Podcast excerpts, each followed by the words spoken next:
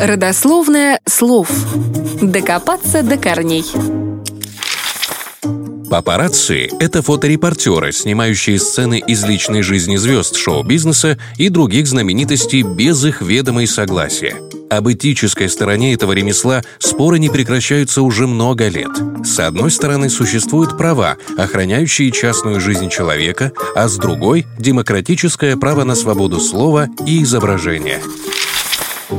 По одной из версий, слово «папарацци» появилось в 1960 году после выхода фильма Федерико Феллини «Сладкая жизнь», где главного героя постоянно преследовал молодой фотограф по имени Папараццо – его прототипом был известный итальянский фотограф и друг Феллини Тацио Сикьяролли. Данный персонаж был задуман режиссером как докучливый и пронырливый фотограф.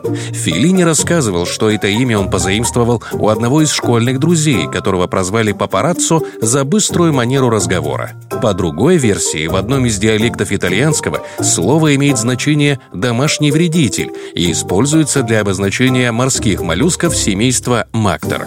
Итальянский писатель прошлого века Энио Флайяна в одной из своих работ сравнил объективы фотокамер с раковинами этих моллюсков. Позднее это слово было изменено из единственного числа папараццо на множественное – папарацци, и в других языках оно применяется в таком виде относительно фотографов, которые преследуют знаменитостей ради компрометирующего снимка.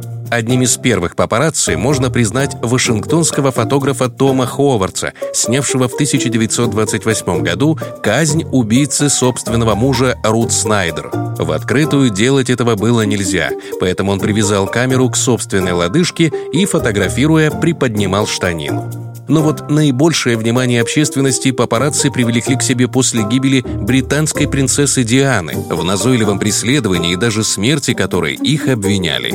Папарацци, безусловно, отрицательные персонажи, но жители города Братиславы все же решили отметить этих фотографов и даже поставили им памятник.